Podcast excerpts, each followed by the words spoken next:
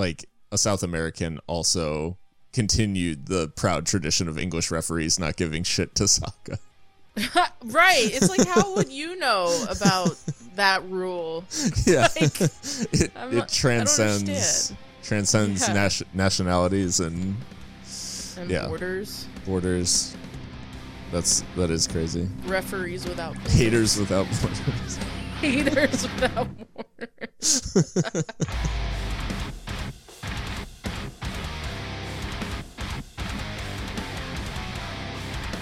Hey everyone, welcome to Hardcore Football. I'm your host Phil Baki. I'm uh, joined as always by my co-host Mika Burrell. Mika, uh, we're back in the in a little bit of a rhythm here now. We're we're recording, I guess, less than a week since our last episode. Yeah, yeah. I guess we are in a bit of a rhythm after like some like what month or two breaks between episodes. Uh, I mean, you know, when it's the FIFA World Cup, you gotta you gotta do it. Um, and what a World Cup it's been! What an exciting, interesting tournament it's been. Um, just football wise, obviously. So yeah, no, we're Yeah. back and enjoying it and it seems like people haven't like forgotten about us i'm always i'm always so flattered when like i put the questions tweet out and even one person like sends one i'm like that's amazing so and we got a few tonight so. Yeah, we got a handful. Um, yeah, it, should be uh, should be a good one. It is uh, obviously there's a lot to talk about on that front. Before we before we do some some admin, Mika, though, we do have to start out on a bit of a somber note. Um, as as many in the football world, um, and especially those affiliated with U.S. soccer in any way, know um, Grant Wahl, who you know very well known, probably the most well known American soccer journalist, um, passed away at the age of 49 in the covering while covering the World Cup in Qatar. Um, obviously, there's been a lot said in the in the aftermath of that, but I think Mika, what I've been most uh taken you know or most taken by and most and and most seen is just the amount and just volume and and uh just emotional intensity of the tributes to Grant and his character and the amount of work that he did lifting people up um and and you know really uh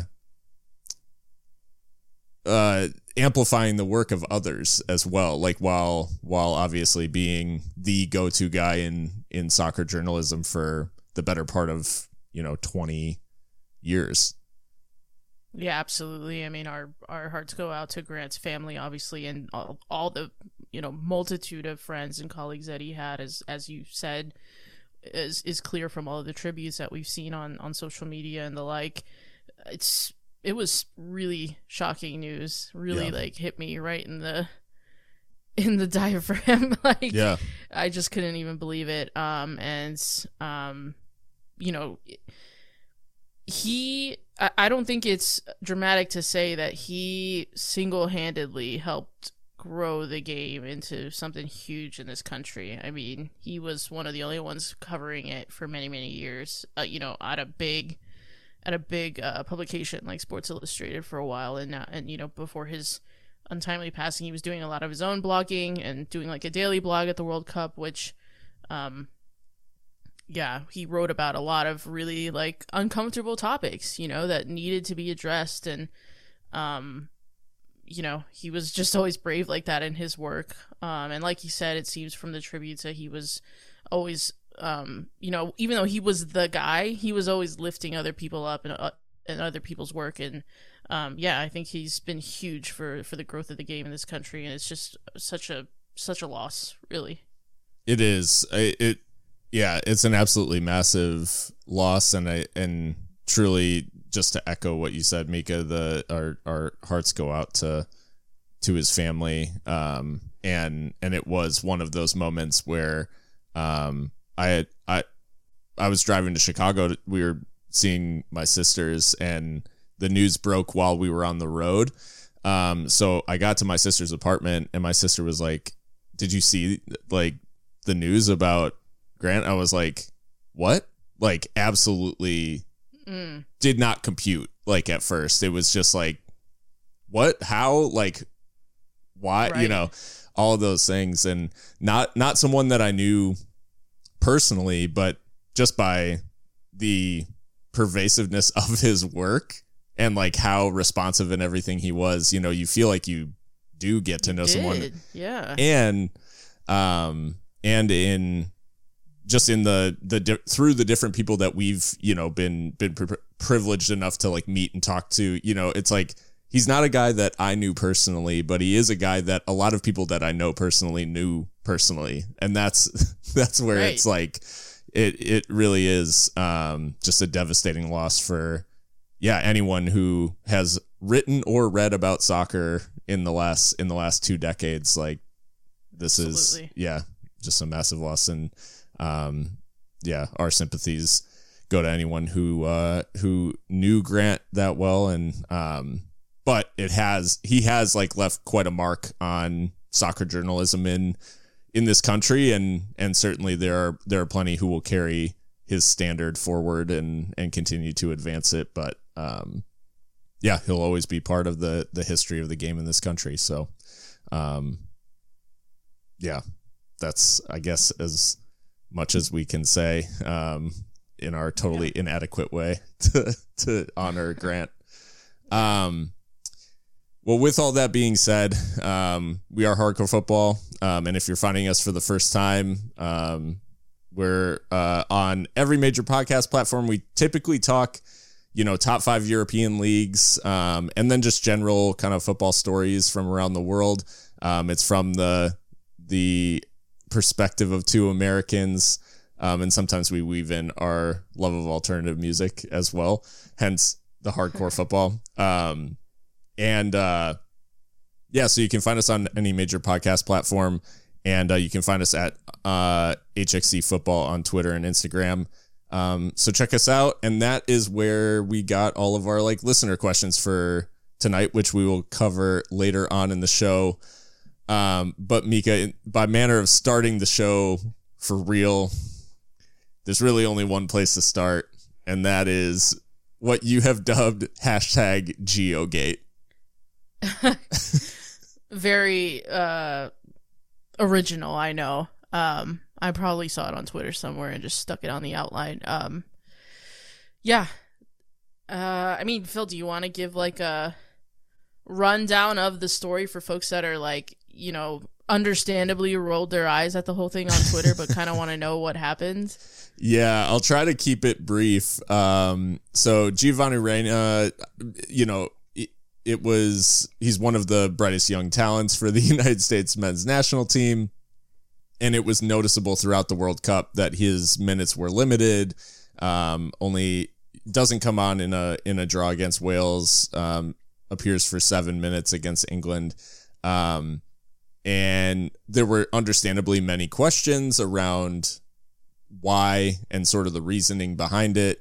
Uh, there were some things offered by Greg Berhalter in interviews during the World Cup um, prior to the U.S.'s elimination at the hands of the Netherlands, but um, there was no real concrete uh, explanation. Just a couple of things of uh, we're monitoring injuries, we're you know managing his minutes basically, and um, broke on well, I guess yesterday.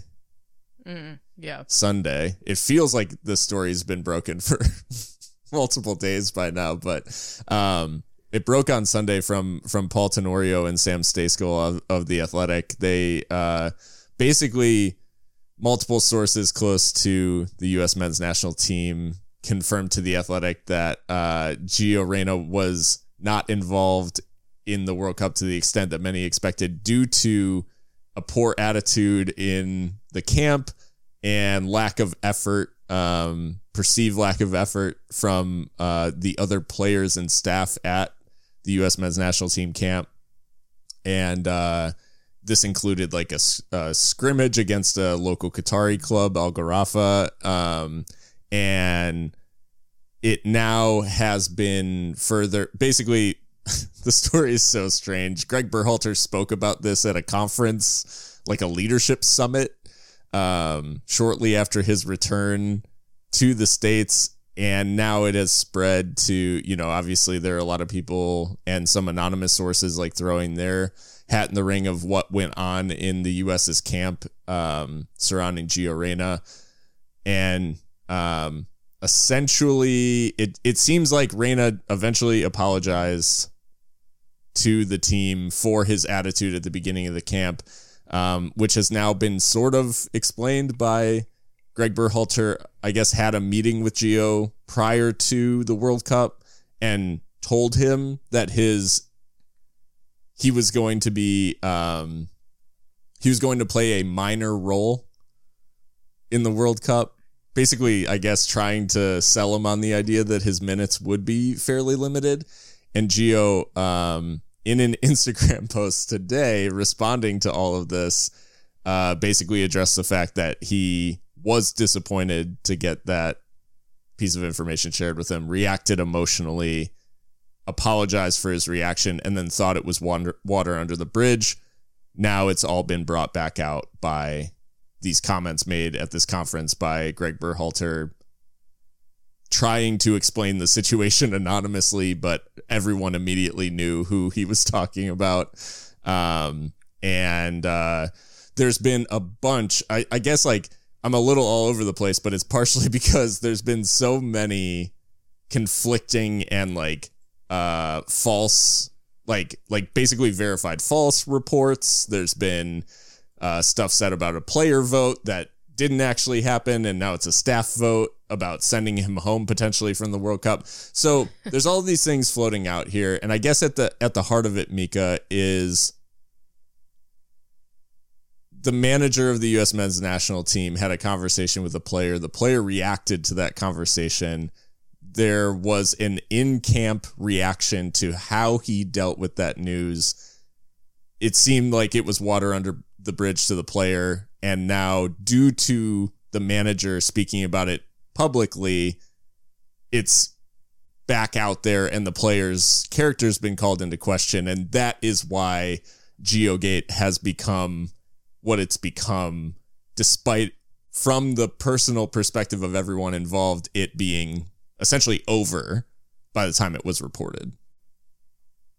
Yeah, yeah. Um, I mean, to be fair to you, I don't. I think it's hard not to be all over the the place with this story because this story is all over the place. But I think we can drill it down to, for me, two things.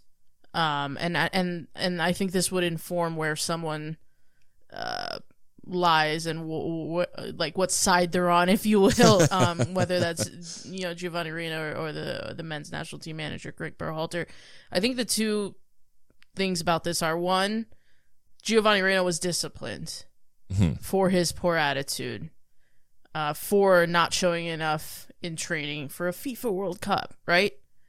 Um, I think that that is fair enough. I have no problem with a manager's disciplining a player when he's not meeting standards and expectations, when he's not meeting the expectations of his teammates, if he's dragging the place down, you know, um, that's that's one thing, and I think we can put that in a box, right? Because I, I think most reasonable people would agree that that's fine to do. And in fact, yeah. accountability is a good thing, right? Gio should be accountable. Yes, he's only 20 years old and when I was 20, I was an absolute idiot.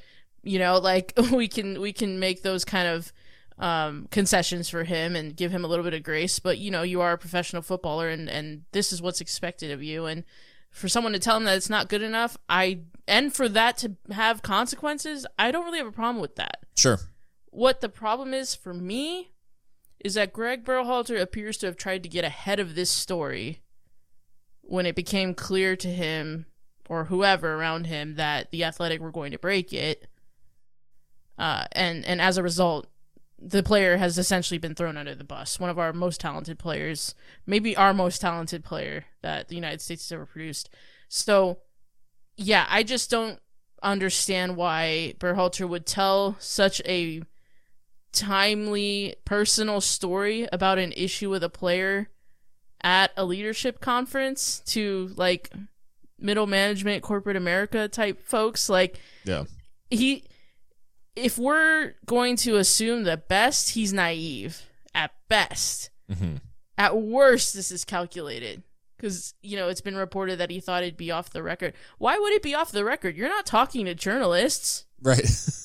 you know what I mean? That any one of those uh, guys could have gone on Twitter immediately and been like, Berhalter just said some wild stuff like in this conference I'm at. Yeah. And so yeah, so for me it's like I, I don't believe that for a second that this wasn't told on purpose, you yeah. know, and and with the idea of trying to get ahead of the story. Now, I I did see some I think it was actually to you. I think our good friend Duke Keith mm-hmm. um was talking about well, you know, maybe the idea was for Greg to highlight that the player had come through this issue, right? And it's mm-hmm. like, yeah, but that doesn't work for me. I still think that the manager should not ever bring this to light. Yeah. You know, and and you know, the other thing is people will say, "Well, everyone's been demanding an answer as to why Gio hasn't been played." I'm one of those people, right? But I'm a fan. I don't expect Greg Berhalter to kowtow to the fans. Right. Protect the player. Yeah. Right? Like if if it were me, which it never would be, and it's easy for me to say from my my office chair. I would think I'd just protect the player and say it's a tactical decision, and then people can cook me for that. Right. right? But I know what the truth is, so does the player, so does my squad. Sure. And we leave it at that. Right? But to say, you know, like before Wales, oh, you know, we we saw he was a little bit of tight tightness in training, you know, alluding to an injury for a player that is already gaining a reputation of injury proneness. Yeah. Why? Right. Why? and um and all of these things that are being said, especially surrounding a World Cup, surrounding the performance of a young player, they carry so much weight. Like we talk about how players' performances at a World Cup are magnified by the stage that they're on. Mm. And everything that's done, you know, the margins are so fine in game already of whether a player might be pursued for you know a larger move or seen as viable like at a larger uh on a larger stage all that sort of stuff these sorts of comments these sorts of stories can be so damaging to young players if now a tag that's never been associated with Gio Reyna in terms of his him coming up with Borussia Dortmund I mean, we were talking. You even you know initially tweeted like, "Can any Dortmund fans speak to like has this ever been reported?" Because it just mm-hmm. All of a sudden there was this narrative of oh, Gio's just been a problem, and it was and it was just out of thin air seemingly, and I think that's where this becomes dangerous from Berhalter in terms of the that trust with his players is he's not their everyday boss. He only sees mm-hmm. them every once in a while, but the stage and the and the platform that he's on gives him that much more ability to damage their reputation. Like if this sort of thing sticks and unfortunately battle lines have essentially been drawn where people who are you know Greg Berhalter fans are now firmly in the camp of Gio is just a problem child who like he's been a problem and he just always has been. You know, this is just how he's always been versus you know others who are saying now like Gio's in the right, Berhalter like had no right to do this basically. And um and so I think Berhalter for that reason is at least very irresponsible in saying like disclosing this story, especially given the fact that in Gio's subsequent statement, he talks specifically about the fact that Berhalter always stresses the fact that everything stays in the camp and everybody, like whatever problems we have, we work through it as a team. Um, right. So and now that's disingenuous. Dashed. Yeah. yeah yeah, again, that's the problem for me. The problem is not the disciplining of the player. If he deserved it, he deserved it. Mm-hmm.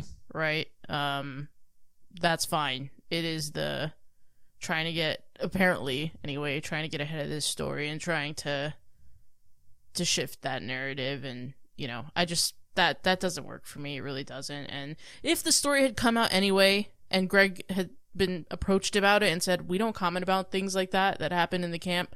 Fine.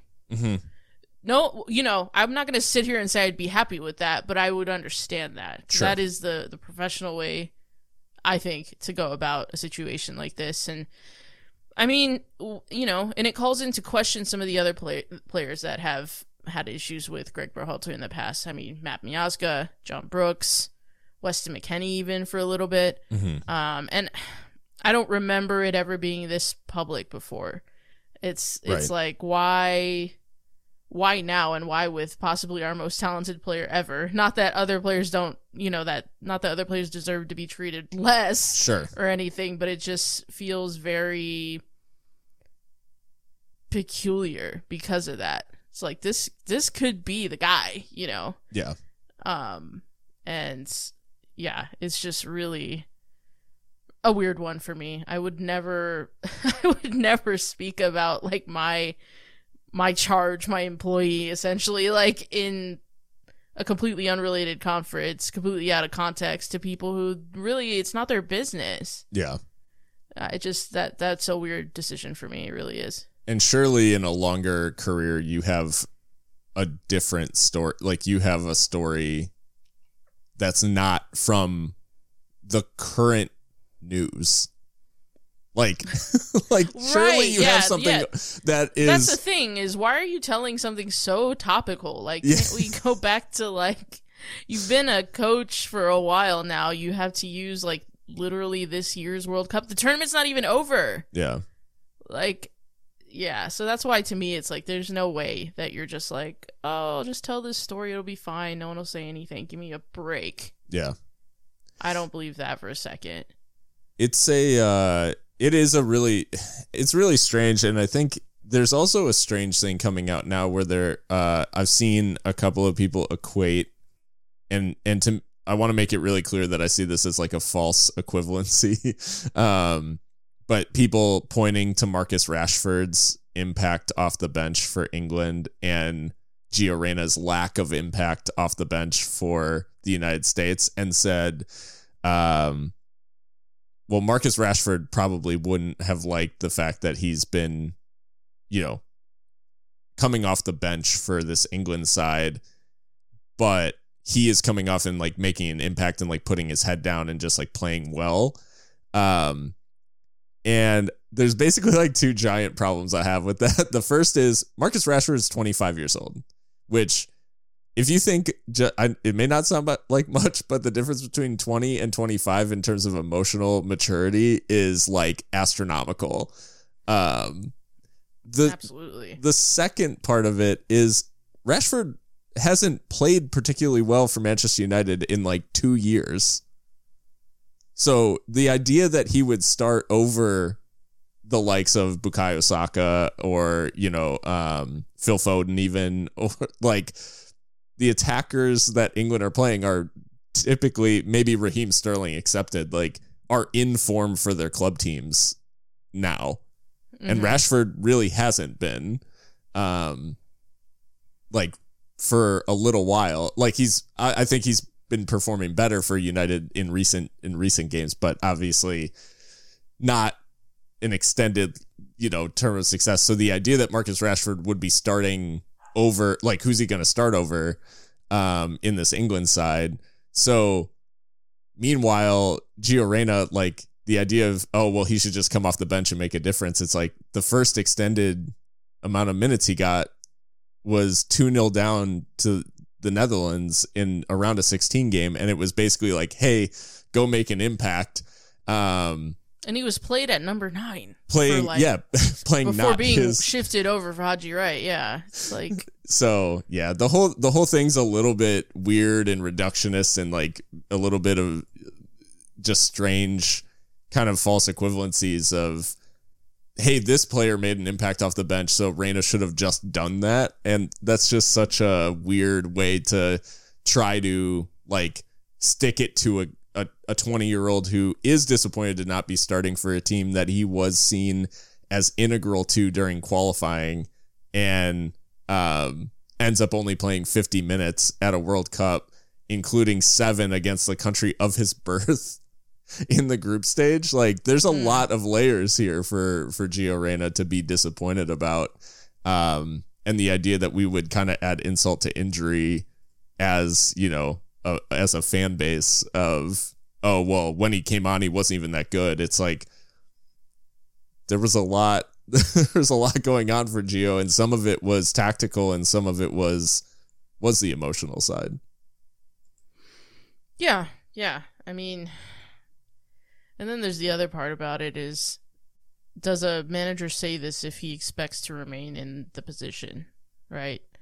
Um, and you know, yeah. we got questions on that which we can address later, but it's just like it does kind of smack of like going out with a bang type thing, which is really bizarre. Um, I, I don't know. We're, I'm I'm definitely speculating at that point, but it's just the bottom line is like for me, Giovanni Reyna is infinitely more important to the future of the U.S. men's national team than Greg Berhalter. Yeah and I don't think that that's a hot take. I don't think that that's controversial. I hope not. Right. Um, but and, and again, again, I have to repeat this because I feel like people are getting these things confused. He deserved to be disciplined based on yes. what we know. Yes. He did not deserve to have it aired like this after he thought it was quashed. Yeah. So there's the there's the difference there and uh yeah, I usually don't get caught up in like U.S. men's national team drama, but this just really rubbed me wrong for some reason, and uh, yeah, um, well, we've got four four more years to stew on all these things, I guess.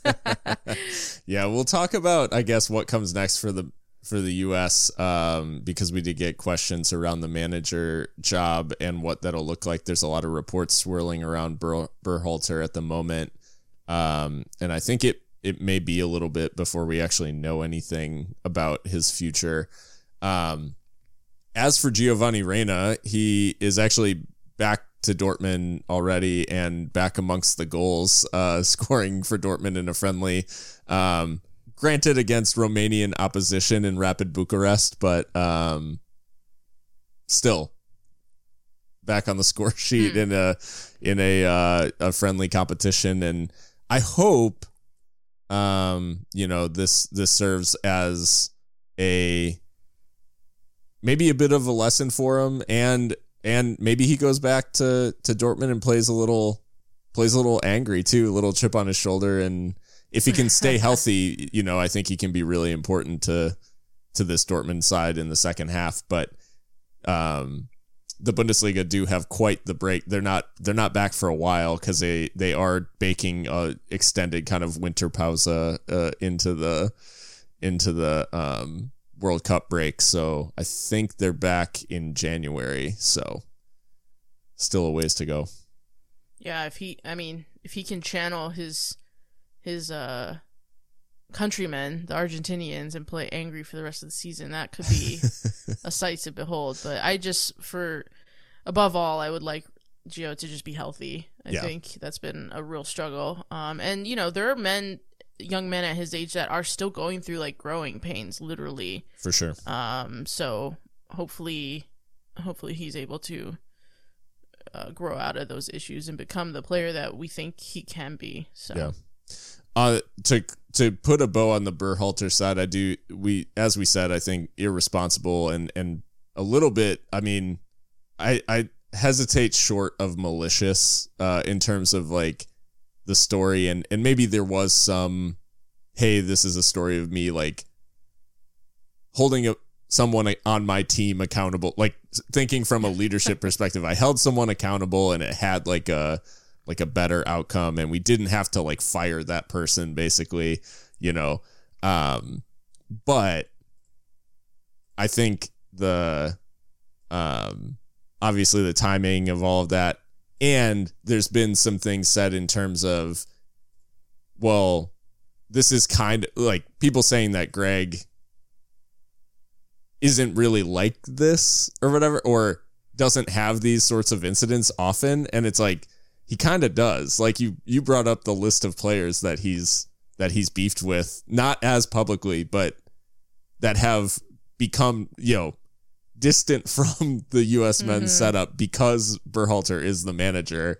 Um, and there are a lot of people he's frozen out. And I think notably at this World Cup, two players who probably should have been there and weren't Jordan Pefok and Ricardo Pepi, like that is a direct connection to the manager either not being able to get like their to you know their level of effectiveness for the national team to the same level as their club or in Pefok's case like him just being I don't know seemingly like unhappy in like the US setup um versus obviously for Union he's he's been he's been flying so far so um Yeah. So, yeah. Challenging for the Bundesliga title. My goodness. um so yeah tons still to come i'm sure from this story and i'm hoping that it's mostly kind of done now that Gio's made his statement and i mean it kind of seems like the dust is settling a little bit but i think we won't truly know i guess the outcome here until Gregg's future is is announced one way or the other yeah, absolutely. Well, we've got uh, a bunch more to talk about. Um, Mika, I think we'll take a quick break and then uh, we'll come back. We've got obviously the semifinals of the World Cup to talk about. Um, and uh, then we'll get on to the listener questions, um, of which there are a handful and some really interesting conversations to be had there. So stay tuned. Welcome back to Hardcore Football. Mika, World Cup semifinals coming up. Tomorrow is the first Argentina, Croatia. Um, Croatia, obviously, sort of becoming a, a story of this tournament, but the real story is the fact that they're in a second straight semifinal. Um, little bit of a different prospect than 2018 when they took on England um, taking on this Argentina side. But uh, we we talked. I mean, I guess I guess maybe we start uh, on on the Croatia side with them being the underdogs coming through against Brazil. I guess trying to take down two of the favorites uh, en route to a, a potential final, a big task, but the Croatians saw off the Brazilians essentially through just pure resilience, I guess, maybe is the term. Like just somehow surviving until the the sucker punch they landed in the 117th minute. Right. Not not Brazilians, but resilience. yeah. Um that's so bad. Yeah, I mean with Croatia obviously defense is key for them. Um, they definitely try to play with that mid to low block. Um, and and in saying that, I think a star has kind of been born, or at least come to the fore in in Josko Gvardiol, mm-hmm. um, the left-footed defender who's partnering a and admittedly quite old Dejan Lovren. Um, and then in in goal, Livakovic has been absolutely brilliant, um, yeah. saving penalties making lots of stops when called upon. Um, and then you have Luka Modric in the midfield, who is a Ballon d'Or winner and just still making things tick in that midfield. Um, and and then Ivan Perisic, who continues to like defy expectations and be a real contributor when needed. Um, the header against Japan still hurts, but what a goal! Um, yeah, and yeah, I think I think Croatia are definitely more than the sum of their parts, and the parts are good. They're just aging, right?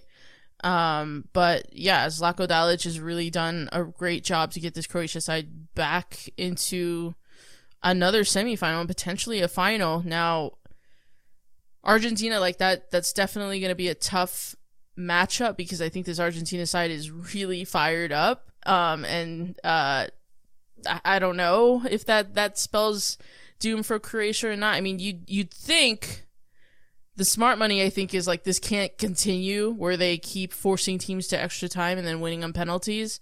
Yeah. But I mean, I really can see any one of these four teams that are in the semifinal winning the World Cup. Honestly. Yeah. Um, with just what they've shown at this tournament, um, not based on just names or on paper, but just what they've shown uh, these four sides. So, yeah, I mean, Croatia have played a lot more minutes, and the tiredness could finally catch up to them.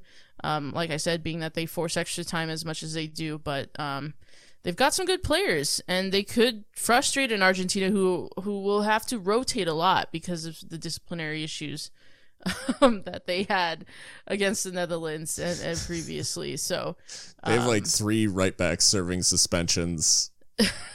right. Yeah. um. No, I mean it's a good point. Um, and and I think yeah, eh, in the you know just as the overarching uh, theme of this is like we have a couple of teams that we definitely didn't expect to see in the semifinal, a couple of teams that we definitely did. Um, but given the way that each of them have played, any of them could win. Um, and Croatia, Croatia for me, and I know Croatia's gained a bit of uh due to being the underdog. I know that they've gained a little bit of a, a of steam. A, a, lot of people were excited to see them take down Brazil. Um, I personally have enjoyed Croatia's football in this tournament the least of the remaining teams. Okay. Um, and I'll get on as we get onto the other semifinal. I'll talk about maybe why it's different, but Croatia is very much like a defend, not just a defensive team, but a defending team. Like that's the most of what they are doing when they are active in play is defending. And they have a wonderful, wonderful midfield that allows them to transition into something like resembling attack, but it's not really a counter. They're not really even a, a counter attacking team. They're just a like defending team that sometimes tries to go to the other end and score. Um, as opposed to Morocco, who I guess we'll, we'll get onto in a little bit. But um, but yeah, so Croatia, I've enjoyed their football the least, but at the heart of it, like you said, quality players, and I have been surprised, I guess, and shame on me for being surprised at this point. But Luka Modric, at his age, you just assume that he's gonna lose some part of his game at some point, and he just never does. Like he's obviously like immaculate touch. His range of passing is unbelievable. Every like his vision on the field is is you know second to none. But his pace also catches people out. Like he is quick. Like he's not going to outrun anybody. You know, uh, in a long foot race or something like that. But he can go around people and he can he's quick from those like over those short distances, like couple of yards. He can get steps on people, and so um, he has been still wonderful to watch in the in the World Cup. But um, it it is going to be a fascinating battle because, like you said, Argentina's Croatia's been running on determination and just this resilience of of not allowing not allowing goals. I mean, Brazil absolutely peppered them um, in the quarterfinal. Should have, I mean, I'm sure they'll watch that tape back and just ask how, like, how did we not score more? Um, and, right. uh, I mean, the stats at the end of the game, they have 11 shots on target. Like, Livakovic makes 10 saves. Mm-hmm just crazy. Yep. Um, and Croatia's one shot on target went in. It was just yep. enough. So they can do it to anybody. They have done it for the last two World Cups. Um, and uh, and yeah, anything is possible. But I guess the I mean the elephant in the room that we need to talk about is Lionel Messi. Like, is this Lionel Messi's tournament? like do we see him overcome this like Croatia side which seemingly just finds a way like is it just going to be Leo is is just too good or there's too much destiny attached to him to to stop this Argentina train from rolling I mean, you hear it said. Um, it's a it's a cliche, you know. So and so's playing like a man possessed. Lionel Messi is playing like he's literally possessed. I've never seen him so angry before. like I you know, I I heard it on I think it was on the Guardian podcast today that I think it was one of the Argentinian journalists said, you know, people are speculating is has he been possessed by Maradona with like the anger and stuff, mm-hmm. which like even in mess in in anger Messi's insult is still, you know, give me that bobo. Like, what are you looking at, silly? Like, it's not even like, you know, you could say a lot worse in Spanish, right? Yeah. Um, but you know, it's like saying dummy, right? Which, mm-hmm. but he was super pissed, right? And he, yeah. the, the celebration in front of, uh, the the Dutch bench, like it just everything spilled out of Argentina in that that uh, quarterfinal with with the Dutch, and I think that passion and that anger can certainly drive them onto a result here. Um, as long as they are able to manage that though because like we said i mean we can talk really a lot about argentina broadly now is they are missing a lot of players through yellow card accumulation most notably uh, acuna and mm. um, i think who else uh, yeah gonzalo montiel, montiel. as well um, so the the back line will have to change significantly. It looks like Tagliafico and Molina will have to come in, and mm-hmm. um, I think those are not. I mean, they're good players, but you know when you have to change like that fundamental part of your your lineup um, for such a crucial game, that can be a big ask. As well as Otamendi probably going to come in for for Lisandro Martinez. So, um, yeah, I I think the I think defensively Croatia will have the edge. I think midfield wise Croatia will have the edge because if we're talking about a DePaul, Fernandez, Mac Allister midfield, I mean Fernandez is having a, a, fantastic tournament, but he doesn't have that experience that a Modric, a Brozovic, a Kovacic too. DePaul he can be very good as well. Um, but I, you know, I think he'll have to work extremely hard. And then Mac Allister, like he's he's been good, um, but him as well just doesn't have that that same experience at this level you know sure. with all due respect to him um, but yeah when you have messi i mean anything is possible um, and it looks like angel di maria el fideo is going to be fit for this one so i really like that because i think he and messi combine very well um, and um, if julian alvarez plays too i think like the forward line is completely capable of scoring goals on what is arguably a hot goalkeeper in, in Livakovic. But when you've got Livakovic versus Emi Martinez, like surely we're gonna see a shootout. and we'll see the extremely contrasting styles that these goalkeepers have that are both very effective nonetheless. Yeah. So um yeah, I think I think this might go to I think goals will be scored, but I think it might still go to extra time and maybe a penalty shootout. Um and I guess I need to put I guess I need to put my my prediction out there, and I will go with Argentina. Going to continue to honor my bracket, but uh, yeah, it would not surprise me at all if if Messi's dream is crushed by by the Croatians here. So it's crazy to say. I think, yeah, I think um, I I will go I will go for a two one Argentina win after extra time. Okay, so not go to penalty. So basically, yeah, like essentially what Brazil did, but they actually do see it out. I think like they they just find that extra two percent to be able to yeah. put Croatia away. I think if it does go to penalties, everyone in Argentina will be like surely the message in Argentina these last in the Argentina camp these last couple of days is just avoid penalty. Like we mm-hmm. have to beat them in 90 minutes. Like that's the goal. It's like we're good enough to score goals against them. We should score enough to win in 90 minutes. Right. Well, and I think the currency of shithousery might not mean as much to a Croatia side that really don't give a fuck about anybody. um, like they don't look bothered no. or intimidated by anyone. Um, yeah. and it's because they've been here before, you yeah. know, for a country as small as they are.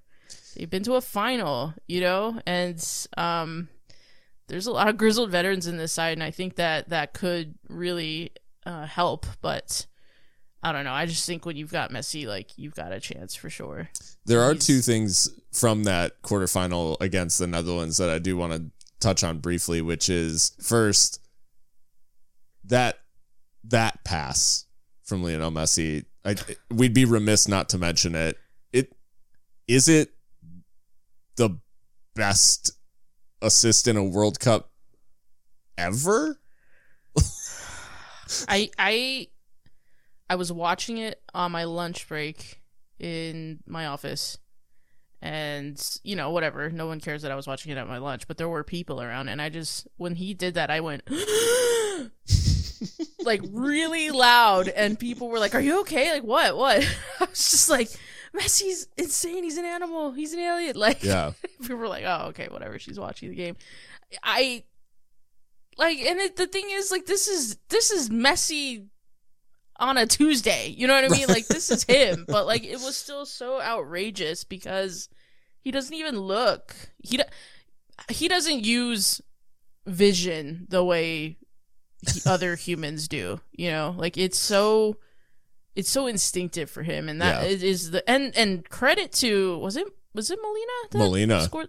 Yeah, the freaking Right. defender Yeah. popping up in that area, and the touch is sublime. Oh, like yeah. that's not straightforward. No. You know, the touch and then the finish. Um, you know, you can lose your compo. A worse player loses their composure. Uh, some of the best strikers in the world can't finish some of Messi's best passes, um, as we've seen over the years. You can look up those infuriating compilations on YouTube if you're into that sort of thing.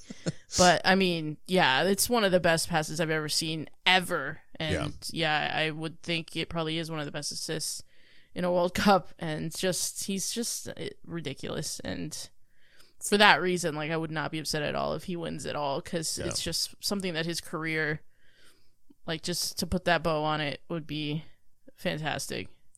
the it's like he sees through time because not only does the gap people are like oh like it's insane that he saw that gap from field level and it's insane that like how does he like know that gap the thing is is that when he passes the ball the gap that he sees doesn't exist like it will exist hmm when he passes that ball, it's not, it doesn't currently exist. It will exist in the future. That's the crazy thing about that pass is he's anticipating like what other people are doing, like what five other people are going to do when he plays that ball and places it exactly where it should be in that point in time in the future when the gap opens. And that's, that is the insane thing because it like, it, it's, I don't know. It when you watch it, it just makes less and less sense like how he possibly saw that. Um Right. and then so the other the other point from the the Netherlands quarterfinal against Argentina is that the Netherlands to your point about Croatia being a little more unflappable, the Netherlands tried to they got into a shithouse match with like the kings of shithousery and they and they lost. And Mhm. obviously there was some fallout and people were people were very vocal about their opinions of They oh, were like pearl clutching. yeah, lots of pearl clutching. But the Netherlands did that deliberately. Like they got into that knowing what they were getting themselves into and and I think, you know, regretting that ultimately. Um but Croatia doesn't seem like they're going to take that sort of tack with uh with Argentina. I don't think so. I think they're just going to do what they've been doing this whole tournament. Um, and and why why wouldn't you? It's gotten you this far. So yeah, I, I expect this to actually be, like I said, I think goals will be scored, but I think it'll be tight enough to to warrant extra time. Um, but yeah, so we both picked Argentina then. Is that right? Yeah, I, I staying true to the bracket. That's uh All right. Yeah. Fairs. You guys can roast us this in- time tomorrow. So my other team in the final was shot into space uh in the group stage, so same, same.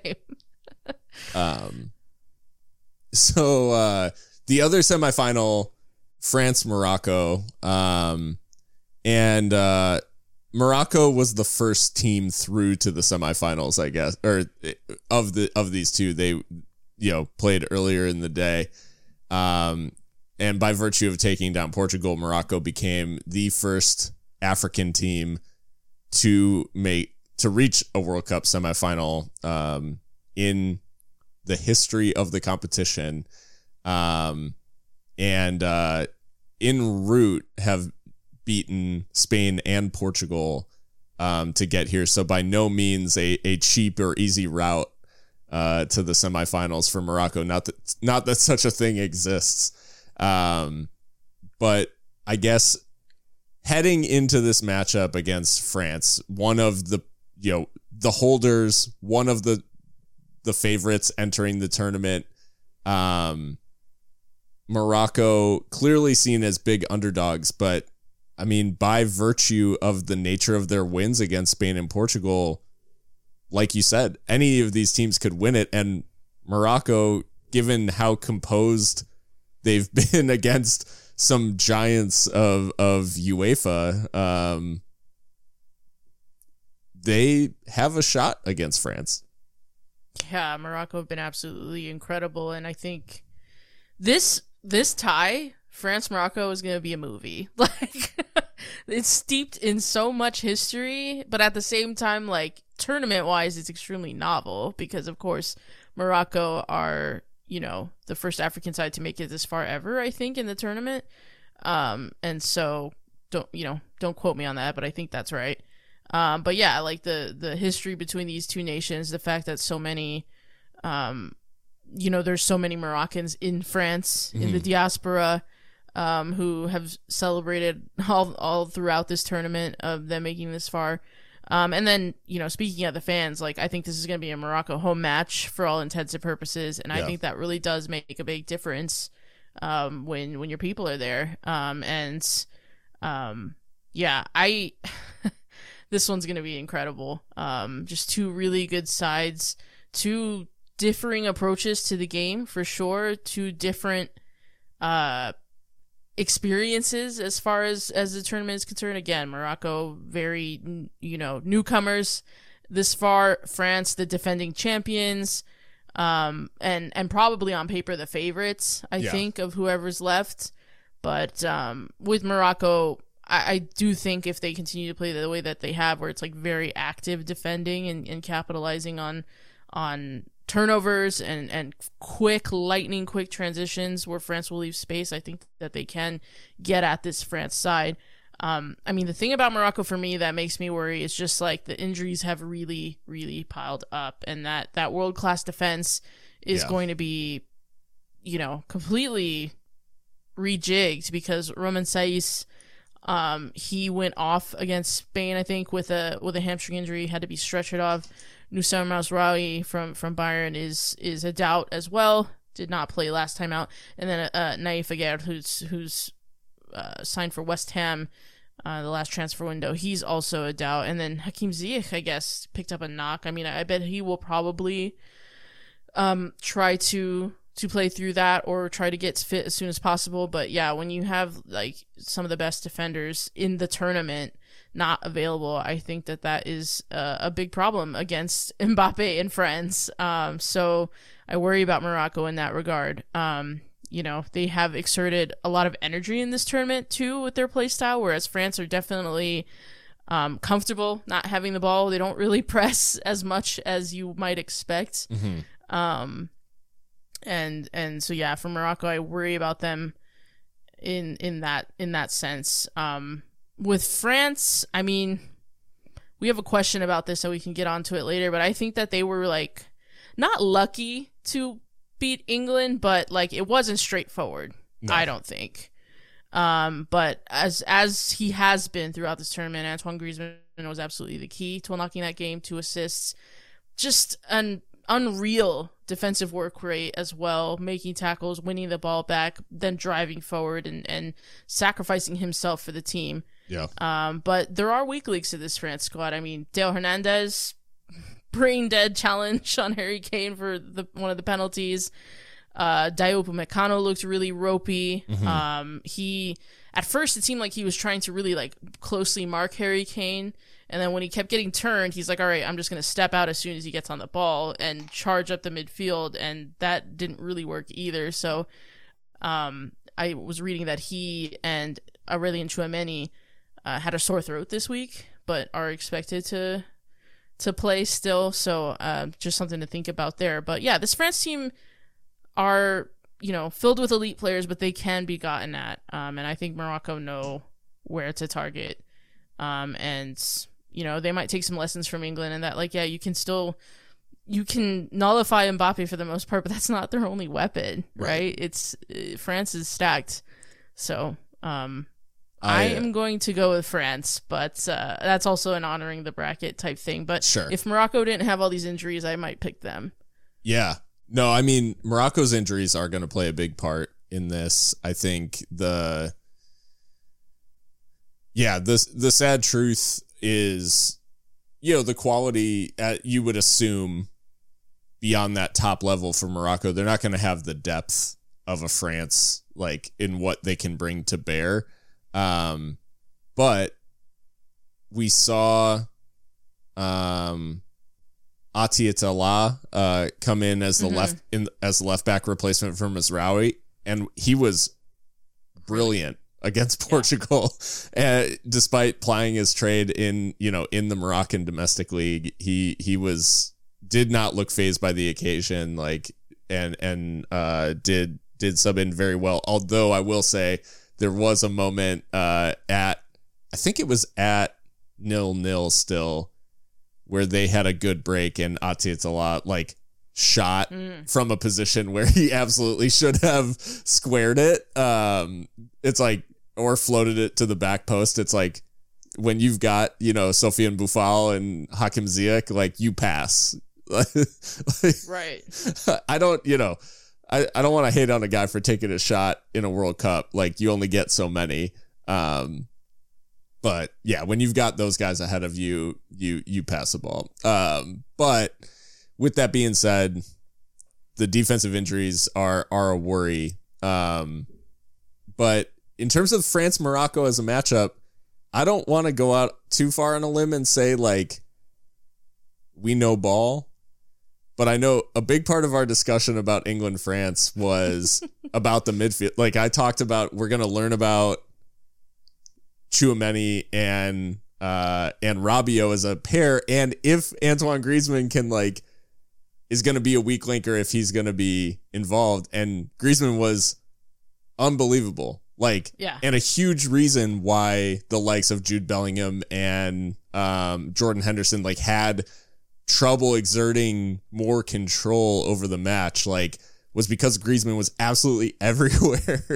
Yeah, um, committing a lot of fouls to be fair, and it took him a while to get carded, which I Yeah. think is is the the uh shall we say the benefit of having that baby face. but yeah, he was he was everywhere. Yeah. I feel like this World Cup too. There's a couple of things that have gone a little under punished, Mm. if I say by the referees, and I think I think it's deliberate. Like I think they've done this because it's too much of a theme for it to be just you know on accident. Mm. Is they are the threshold for carding tactical fouls is way higher than typical in like a league game where Mm. if you commit a tactical foul, it's a yellow card, like like automatic. Yeah. This World Cup, that has not been the case. like they are allowing people to get away with tactical fouls without being booked, um, which I think is like a competition leveling Mm. thing to an extent. That's interesting. Yeah. Um, but I also think they are trying desperately to avoid red cards, like at this World Cup. And I was actually shocked to see Cheddira sh- sent off in like for Morocco because they've been so lenient with second yellows.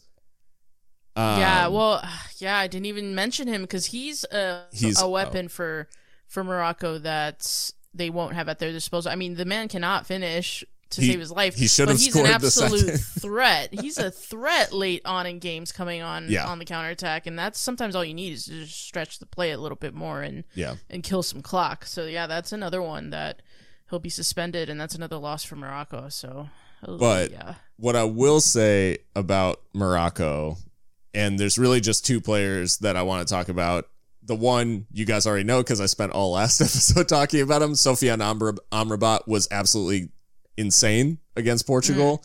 Um, and his, there's a move, I think it's in the buildup to, Ch- to Cheddira's late chance where Amrabat like gains possession deep in Moroccan territory and like rather than just boot it because they're defending a 1-0 lead against fucking Portugal, you know, he dribbles it out and goes past like three players before playing a pass like into feet and they they're like sprung on a counterattack. Uh unbelievable. But the player who actually impressed me the most against Portugal and the player who I think is going to be it's almost bad that he was so key against Portugal uh because I think it means France are going to have a plan for him is Ounahi who won't be mm. he won't be a stranger to to French fans because he he plays for Angers um but he was the outlet on counters so frequently because he plays on the same side as Hakimi. Like he plays on the right side of midfield. And every time he received the ball, he was able to break or beat that like first press, that first presser who who came at him. Like he beat him with a touch, he beat him with a pass. He he was always able to find a way through. Um and he was so vital to the fact that Morocco every time that they got possession of the ball, which again, they, you know, they don't have it that frequently, but they fashioned, it's like they were fashioning, fashioning shooting chances out of like half of the times they possess the ball, which is, I think they exited the first half with more shots, with more total shots than Portugal. Yeah. Despite having like 26% of the ball or something like that. So Ounahi being able to receive the ball to feet, break that press either with a dribble or with a pass, um, and his link up specifically that right flank of Morocco was so important with Hakimi, Ounahi, and Ziyech all able to link up and play. Um, so I think that's where that's where they're going to try to focus again. France is probably going to try to have a plan for it, and it's mainly going to be Rabiot probably just flying into everything. Um, but I do worry a little bit at fullback because Hernandez was he's a bit of a liability at times, um, and Hakimi and Ziyech attacking his flank is it, it's not the most stable um, defensively for France. So there's there's vulnerabilities for sure. Morocco absolutely at a disadvantage with given the injuries. Um, I I think if even if Saiss was available, they may be more likely to go through.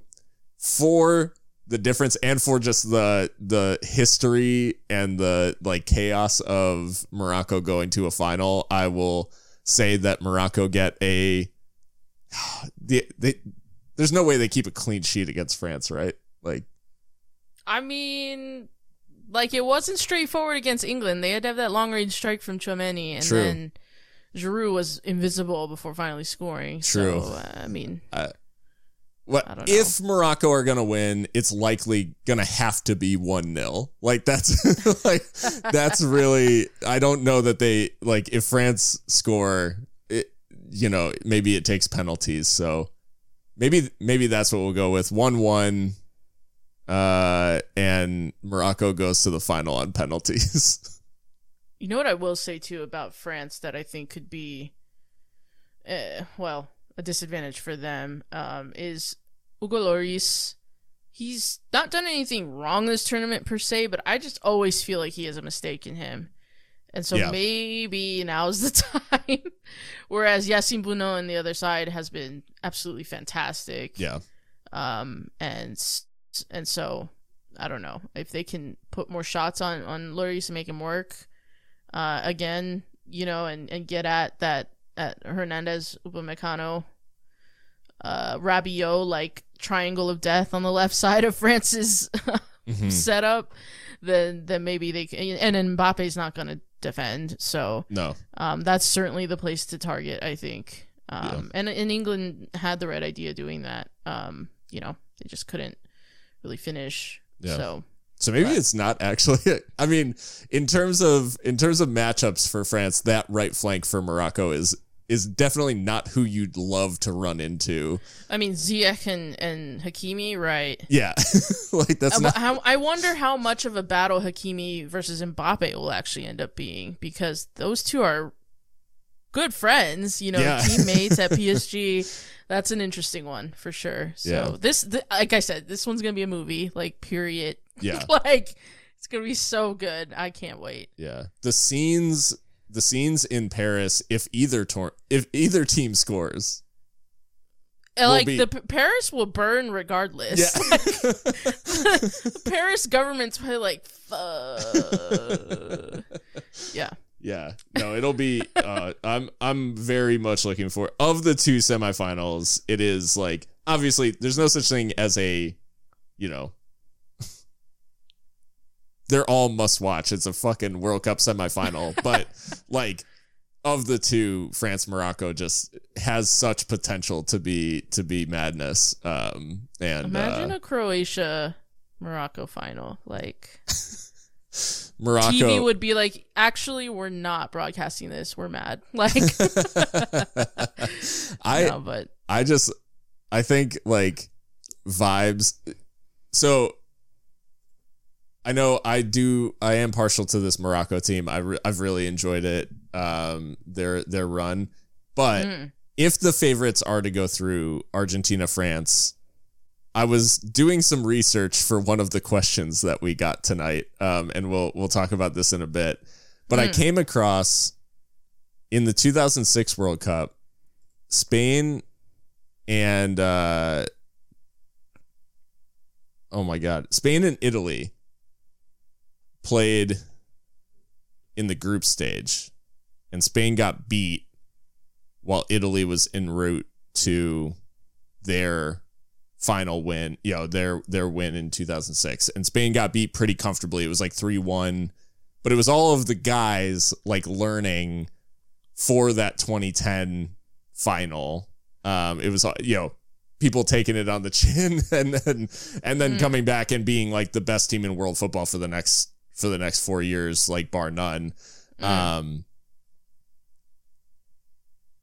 20 I guess it's a little bit maybe a false thing cuz it's I think it was no, 2018. Argentina France crazy uh round of round of 16 Yeah. game, right? 4-3 or Mbappe whatever. masterclass. yeah, Yeah. In route to France's win. Um so could we see the final of like an Argentina victory uh following that, you know, bowing out to France at the Oh, last I World see Cup? Um So the Kings Did they the go on- did they go on to to be the winners? Yeah. So a little bit of an interesting, not the exact parallel because Spain and Italy didn't meet in the final or anything like that. But No, Uh, I see what you're saying though. Like uh, a a juggernaut setting up a future juggernaut. Maybe yeah. I like that. That's interesting.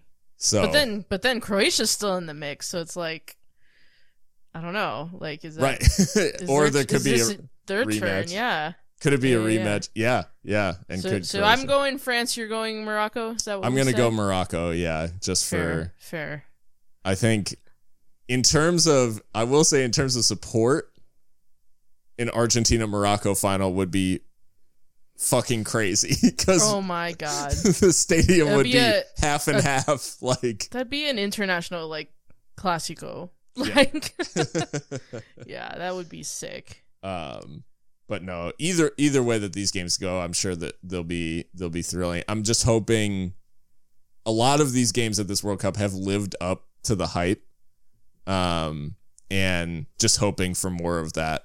Um, there haven't been, you know, the uh, since the round of 16, like there haven't really been blowouts.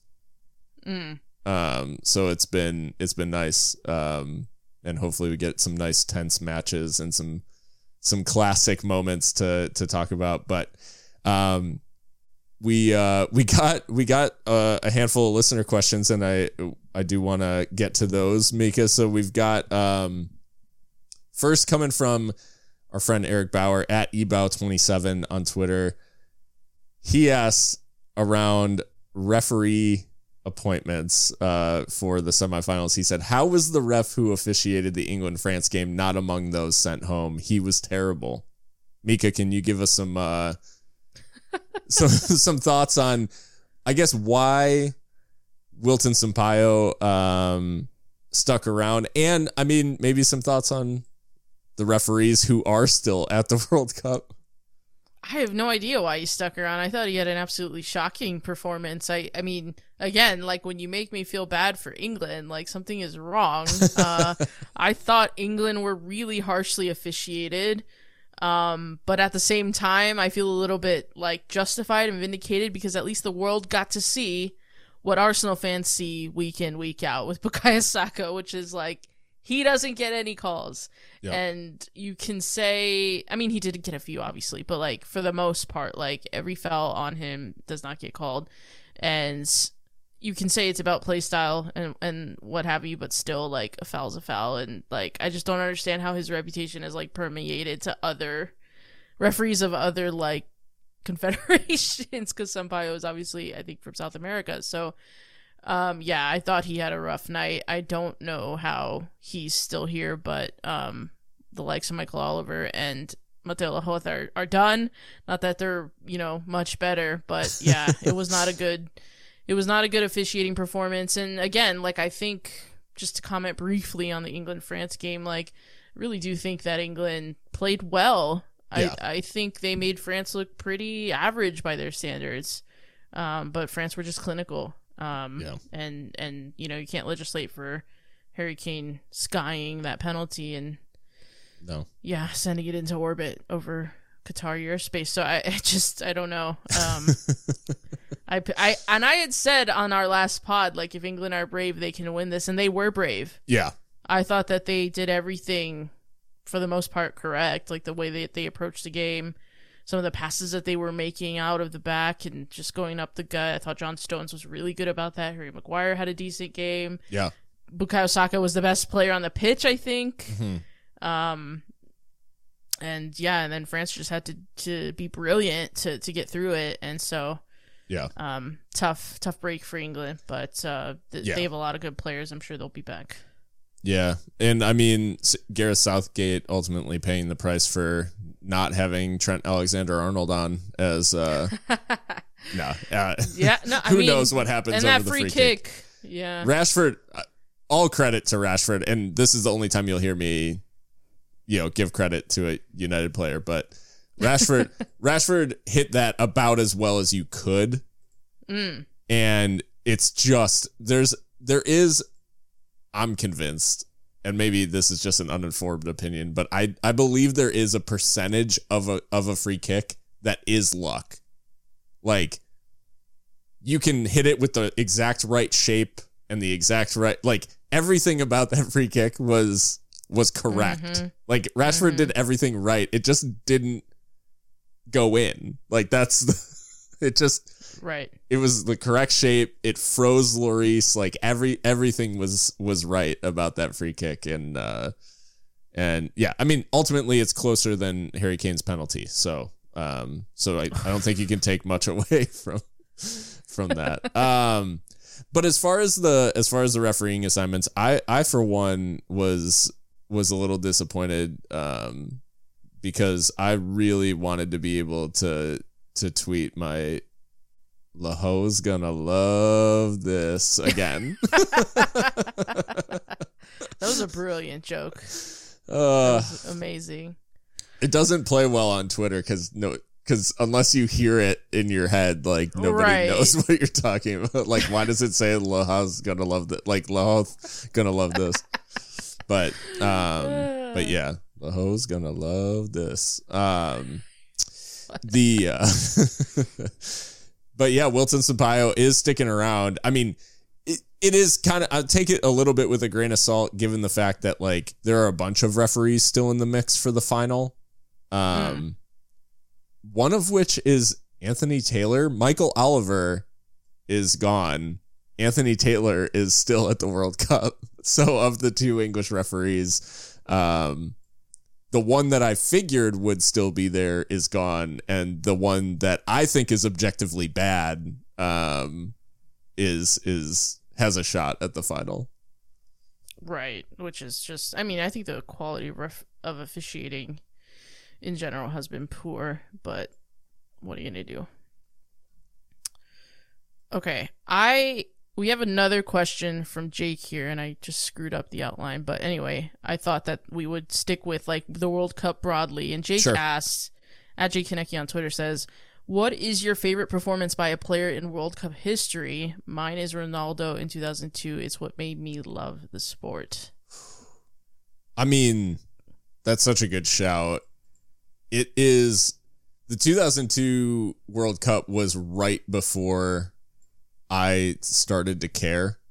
Like it's like Mm. 3 years it was like 3 years too soon. So 2006 is the one that the first one like I watched. Um Gotcha. Okay. and I think one of the performances that's come to mind is Andrea Pirlo in 2006 Ooh.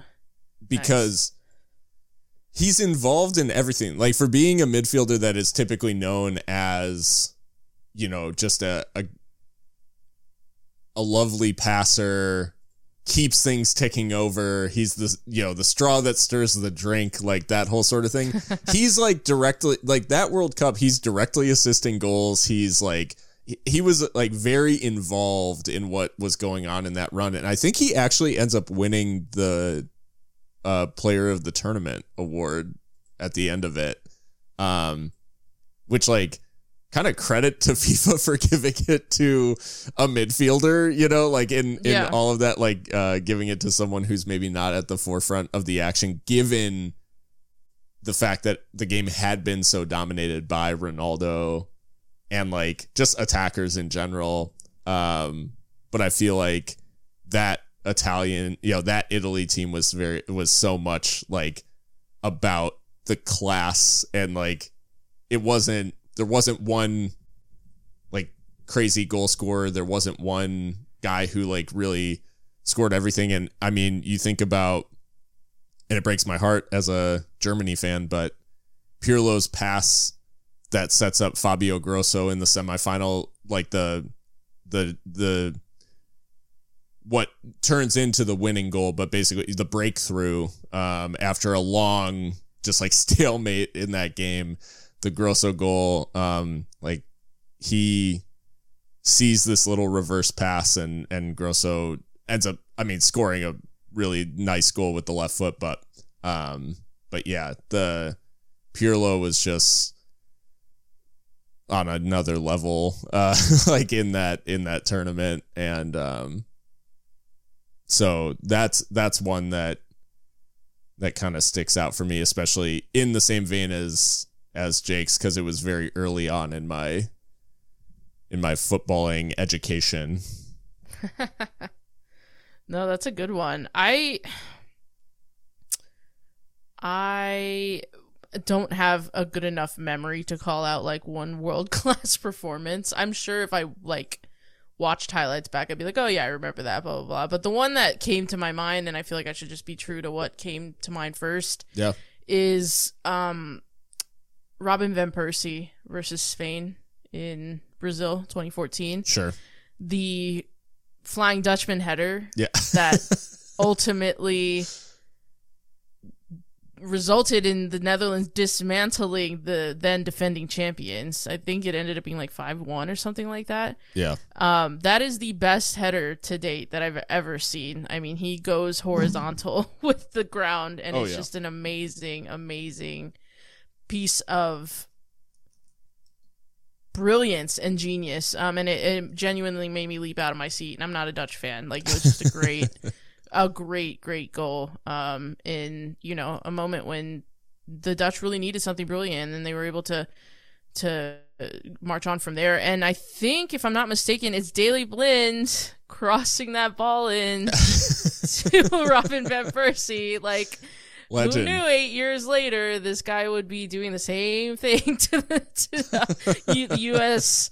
Uh, and dumping us out with another really, really good cross Oh God. um you know another good pass so yeah i i love that goal i loved van persie's performance in the game um and yeah just a classic classic goal for me um and so maybe that's more a moment than a performance but i just i think about that goal often Yeah. No, that's uh that's a couple of good shouts. I mean, um other other things that come to mind is uh Mueller kind of bursting on the scene in 2010. Like, Mm. like who's this kid they brought to the World Cup, and then he scores like five goals in that tournament for Germany. Um, and uh, and then I mean, in terms of moments, probably the Goetze goal to like against Argentina is is one of those like extra time winner in a World Cup final, like Yeah. unbelievable. I love Clint Dempsey's goal, like two seconds into the game against Ghana, like Yeah. that. Just or the uh the rocket by John Brooks. Those goals were wow. yeah, it's like The- another lifetime. yeah. That 2014 tournament was fun, despite the the round of 16 exit. But when Baby De Bruyne beat us, Mm. um, That go- yeah, actually, that USA Ghana game was freaking classic. Brazil, tw- Brazil 2014 was lit. Like it was another performance, I guess, is Memo Ochoa versus Brazil. Like Yeah, the man just absolutely lights out. that like, was crazy. To the point where the Brazilians were clapping him. Yeah, So yeah, that was a great World Cup. yeah. No, it's uh yeah that that did give some absolute classic moments, and I mean just in terms of the atmospheres and all that stuff. Like it was just Mm, Brazil Yeah. hosting was was next level. yeah. Well, speaking of, obviously, we talked a lot about the U.S. men's national team and the coaching situation at at the front of the show. So, um, we got a question about that manager position and if there is a change at manager. Um, so at Boomer forty five sixty eight, uh, Joel Jackson on Twitter asks, which MLS coach, current or former, will get the men's national team job if there is a, a coaching change? And his asterisk is, I assume an MLS coach because the federation lacks imagination and ambition, in my honest opinion. Um, so Mika, I know we we don't cover a ton of MLS, but like the reality is that the most likely replacement for Gregg Berhalter would come out of the US's domestic league. So do you have anyone that that sticks out in terms of potential candidates to lead the men's national team if Berhalter is not the guy? Yeah, you know it's funny because like I without wanting to sound like xenophobic or anything, I do think there is merit in having an American coach or having a coach Sure. from your nation coach your nation because I think that there's just this like you would think inherent level of investment from that individual. Um, and so I, I don't actually mind that if we want to really hire an American. Um, a- and you know, I think that's that's a good thing. But yeah, for MLS, like I guess the one that really jumps out to me is probably like Steve Cherundolo, maybe. Just and that's totally based on like recent success. I mean, he did win the double as a manager with LAFC, the Supporter Shield, and the uh, MLS Cup. I believe that's right. Um, he broke a record. He had the f- most wins in a first year season for an MLS head coach with 21. Um, and, you know, he has played abroad, most notably with Hannover 96, played for the United States, of course. Um, and yeah, he also coached uh, Las Vegas Lights. Um, and you know, while it wasn't gr- a great record there, I mean, it's certainly a, a good place it seems for American coaches to to get their feet wet um, in the managing game. And so he seems like the most like obvious one with recent success. Yeah.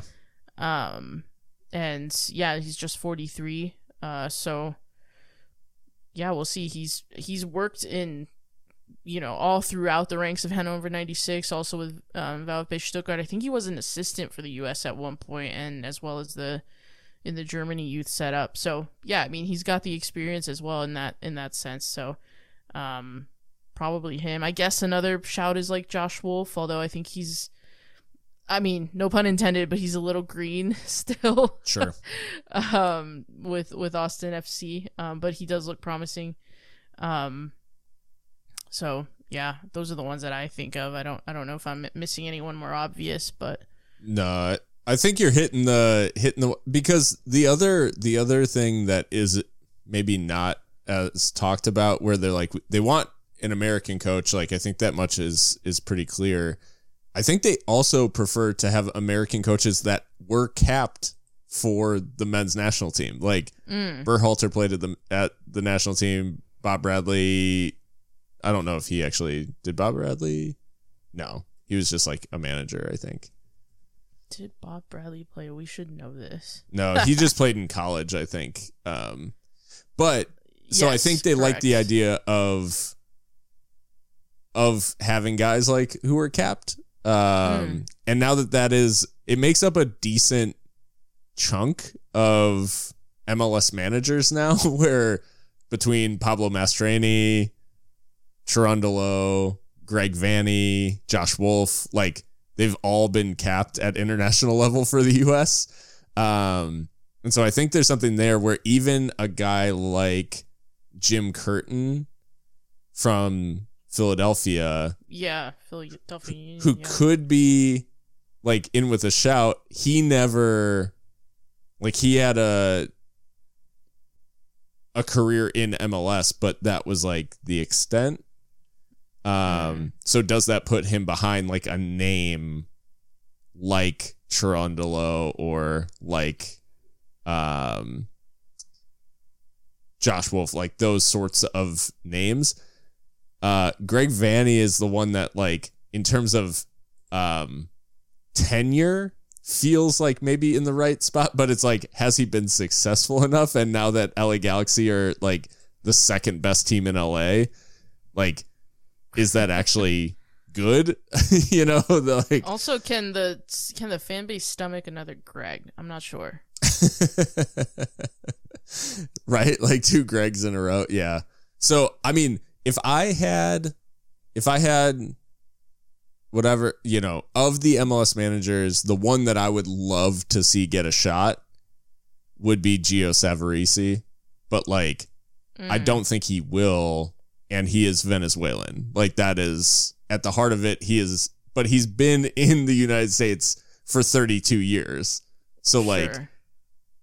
he's not, you know, like, to say he's not American uh, would be disingenuous. Um, sure but he I I love the idea of a guy who has had he's had success in the lower leagues in America, had success in MLS and like just in terms of variety of his experience and the amount of different type players that he's played with and and just like different things that he's that he's gone through he is one where I would really love to see him um of this crop of of MLS coaches, like I would love to see him get a shot. I do not think he will be the guy. Um, but I think there's a, a huge value too in having a native Spanish speaker like who is American also, you know, like has been in the States for so long. I think there is a big aspect there of being able to recruit dual nationals like with right. Latin heritage as well. Like I think that is important. And when you have those jump balls, as they say, like where a guy like could go either way, could play for, you know, Mexico or or the States, like maybe that mm-hmm. meeting could go better when a guy's got that, you know, connection in terms of of shared language and um so anyways that's kind of my thought. I do think that they would probably go for um, a former player before they go for a guy like Gio, who is capped for Venezuela 30 times. Um, yeah. but um, but the other my other thought there is that Timbers also just locked Gio down to like a long term extension in October of this year. So at like at the end of the MLS season, they signed a long-term extension with him. So um there would be some kind of like negotiated I don't know how that works. Like would would MLS like have to give him up to the to the US Soccer Federation? Like Yeah, I mean, that's that's the thing, right? Is like how deep do those ties still go post some, I guess. But yeah. Yeah. Um but yeah, some interesting options, I'll say. Some interesting options. Um but what we all really want to see is Wayne Rooney. Based on his tenure at DC United, right? Yes. okay, we have so we I think we have a couple more U.S. men's national team questions. At Mixed Kid Remix, Andrew Thompson on Twitter, he said, "If you had to predict the U.S. starting eleven in 2026, what would you come up with, and what possible shocks could be included?" I think predicting a starting eleven is too hard. it might take us some time because we're so indecisive. But I think yeah. I really like that second part of that question is like what possible shocks could be included and like really expanding on that who do we think could really break through and become a stalwart i mean four years is a long time a lot of things can happen but just based on what we know today who do we think could really um, become part of the furniture of this US, US men's national team do you think phil well i mean i think it's really interesting when you think about the this group of players that is currently playing and we think of them as young by the time the next world cup runs or comes around like many of these players will be in or past their prime like like mm. in, in in many ways so um we have a, a crop of players that are right in that like 23 24 age range age range that you you know you know will be in and around the team for the next you know Weston McKennie he's going to be one of the like you know grizzled veterans at 2026 um that's wild. really that whole midfield like Adams musah and and McKennie are all going to be kind of like in their prime. Um at the next World Cup, like that 26, 27, 28 range. Um, so in terms of players that we, I mean, gosh, Christian Pulisic will be like pushing 30 by the next World Cup. Oh my God, really? Right? Like, how old is he? Is he like 26 or something like that? 24. 24? Okay, he'll be so like, be 28. 28 right in his prime yeah. Yeah so he'll be in his prime. So there are a lot of players like there's not gonna be um a ton of like room i guess like you know in that like established starting 11 for big big changes. But i think there are a handful of guys coming up through the youth ranks right now who will likely be involved. And i don't know if this i don't know if this counts as shocks but like a couple of the young players that I think will definitely be involved that um, we've talked about either via like our coverage of the USL for our other podcast, Seriously Loco, or mm. um, or obviously just via um, I, you know, watching like U.S. youth team rosters and those sorts of things. Uh, the likes of Diego Luna, who like hell had, yeah came up through the Barca residency academy and played his first professional um, football at El Paso Locomotive uh, so mine and Mika's like hometown hometown team or or uh, our local as yeah. it were um, Jonathan Gomez, who came up through Louisville City's academy um, and is now playing at Real Sociedad. Um, and uh, Paxten Aaronson, so the brother the brother of Brenden who just got his move abroad um, from uh, from Union to Eintracht Frankfurt um, mm. in January. So just a handful handful of names. I think we've also got um, the other ones that were kind of right on the edge of the senior team. I think like Cade Cowell comes to mind um, in yeah. terms of guys who are coming up from MLS. Um, Caden Clark is another one, and now Diego Luna being in you know in Real Salt Lake, he'll obviously be seen as more of like an MLS talent. But um, the interesting thing is is that there is a U twenty World Cup. Um, in May and June of 2023. um, and then an Olympics in 2024, both of which will give us like a good idea of who we see as serious as a as a nation, I guess, like of the youth ranks and who's gonna who's gonna like make that next step into the into the national team. But I think the weird thing about 2026 is you will see a lot of familiar faces from from this World Cup, and really, there's only a few positions where we're going to be looking for new folks um, that haven't already been like in and around the team. And I think center back is probably the one area where as I'm as I'm going through all these names, it's like Jonathan Gomez is the only defender like in this whole list. So a lot of attackers, maybe a little top heavy, and maybe maybe that's where we're looking for more uh more people to distinguish themselves in those uh, defensive areas. Yeah, no, I mean Diego Luna, I I'm biased, and obviously you explained why that is, but I think I think he could definitely offer something for the men's national team. He's different um, and really just tricky and not not typical of what we produce. I think. Mm-hmm. Um, I actually I was reading about Luna somewhere. I forget where it was, but I remember reading a comment that I just thought was so funny because he was like, um, this person was like, "This guy could be our Hulk." Like our Hulky, like from Brazil, which, like, not nearly the same player, but like, just I think he was basing that on body type. But I was like, I love that.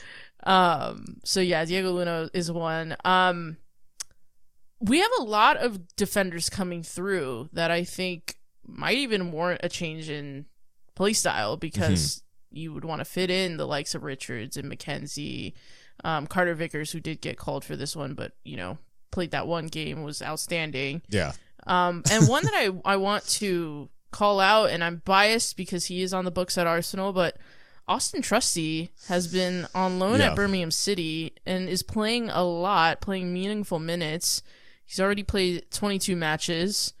Um, he scored three goals in the championship. You know, he's playing against grizzled, grown ass men. Yeah. you know, quite a step up from MLS, and I think his move was kind of like side eyed and uh, ignored a little bit by by Arsenal fans because he kind of came over at the same time as Matt Turner, and people thought like, oh, he's coming from Colorado, like you know, Kroenke's cash is going from one pocket to the other type thing. And like he's acquitting himself well in the championship in a really hard league to play in for a, a team that a Birmingham City team that have very demanding fans, a, a club that have been a little bit down on their luck, I would say. Um, you know, over there at St Andrews, watching Aston Villa like go on to the back to the Premier League and spend all this money, but he's doing really well um, for Birmingham City by all accounts, and I think he could be a really interesting player for us. Um, 6'3", 24 years old. Um, I don't think he's made a U.S. appearance yet for the senior team. Let me look that up so I don't look like an idiot. But, um, yeah, no, he's only played for the U19s through to the U23 side. So, yeah, I mean, I think it could be really a really interesting um, prospect for us, I suppose. The uh, and in terms of players that have been around the team, like I'm also thinking about the fact that like the goalkeeper situation is going to be fascinating to watch over the mm. next few years because it's like, does Matt Turner just become like the next Tim Howard, where he's just he's the number one for you know a decade.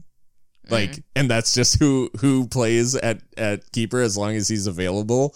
Um or do we see the re-emergent you know zach steffen his he essentially like i guess the narrative around zach steffen's exclusion from the qatar squad was we want matt turner to know that his like place isn't actually under threat. Um and so we're gonna not bring the guy that he was like in competition with. Um, so there's that. I mean, Zach Steffen could, you know, he's still on the books at Manchester City. Like there's all kind. Of, he's playing at Middlesbrough, I think, on loan this year. Um, so all kinds of options there. Plus the likes of and a ton of hype generated around Gabriel Slonina.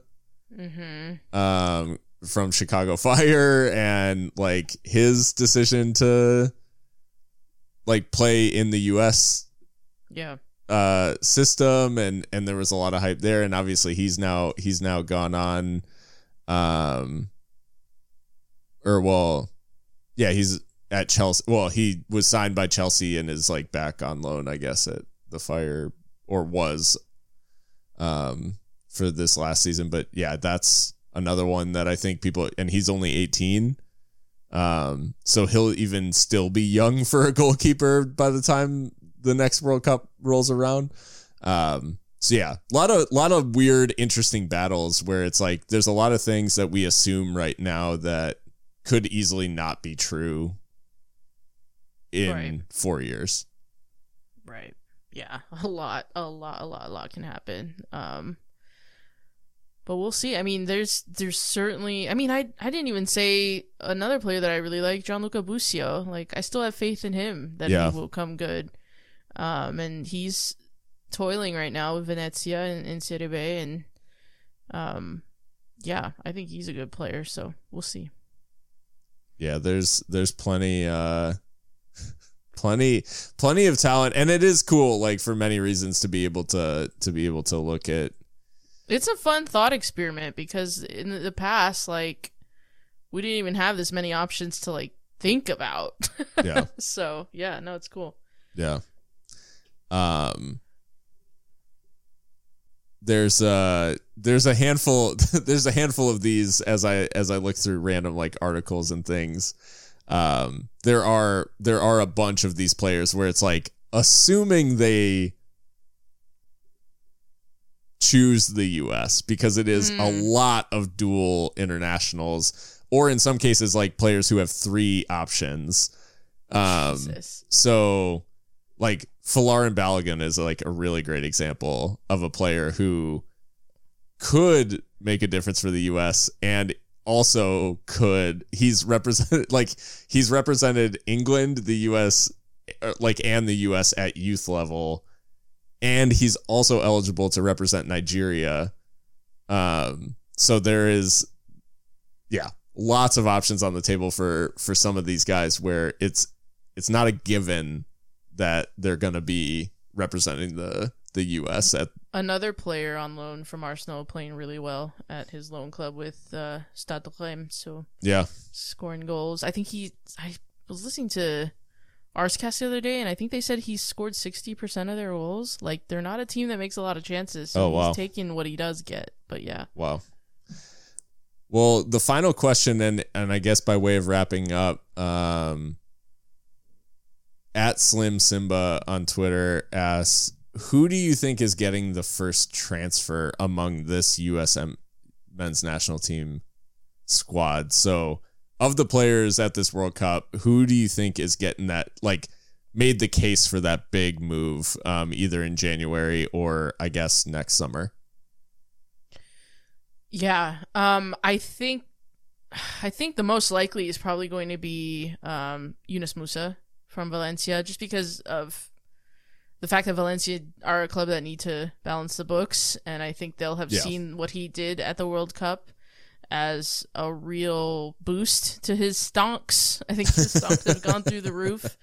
Um and I think David Ornstein was reporting today that he could go for something like 20 million euro, which is madness A for a yeah. yeah i mean he's he's so good and actually again like i'm being real biased here but i do think arsenal would do really well to convince him to come back because he's definitely a player that that can i think his his game could be adapted to the premier league. He's so press resistant and so intelligent. Yeah. um perhaps has more to do as far as growing physically but he he does look like the player that that someone may want to take a punt on. I mean tyler adams i think had a good tournament but he just got to leeds. Yeah. um Pulisic even like I don't know. It's it's not really clear what's going on at Chelsea for him and what his his prospects look like under under Graham Potter to be fair it's not been that long for him and Potter to kind of develop a relationship that we can see necessarily so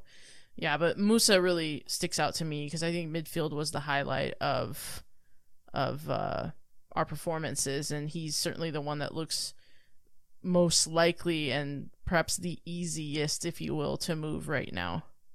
Yeah. No, I think he, I think that that's a good shout because it's a combo of ownership and he's been at Valencia for a little bit now. Um, because yeah, I think you're definitely on the you're definitely right in terms of like the midfielders are the ones whose stock grew the most um for the US because obviously I think goal scorers not as much when you only score 3 goals um and uh and the the defenders little bit on the older side um so maybe not as much room to grow um at least in central defense but I think Antonee Robinson, not that he'll be looking to move because he's been playing well at Fulham and Fulham's been, you know, solid this season. Like, Yeah. I, so I don't think he'll be looking to move or anything like that. But it is a difficult position to recruit for, and I think there will probably be a few people who turn their heads and are like, "Oh, okay, like I see, I see what what he's been doing out there." So, um, but yeah, I agree that Moose is the most likely to move, and second most is McKennie, but that's only because uh, we have no idea what's about to go down at Juve. Um, they may they may have to sell McKennie out of like actual legal necessity. I mean, that's another player that I think would do really well in the Premier League. Yeah. So Yeah, I think of Musah like watching Musah at this World Cup. Um, it really reminded me in many ways of of the job, and maybe some will chuckle now because of what happened in the the years after he left Liverpool. But Gini Wijnaldum, um, in Klopp's Great midfield shout. because he does a lot of dirty work and he is like the press resistance is the biggest thing where he makes a lot of things happen because he's not losing the ball and he's he's not going to be the one that's playing like the crazy flashy pass or um or anything like that but he's always winning back possession and he's never losing possession which is that's like the two biggest things for for Musah in that midfield is he always wins the ball back and never loses it. And that's like exactly what you need in terms of like creating that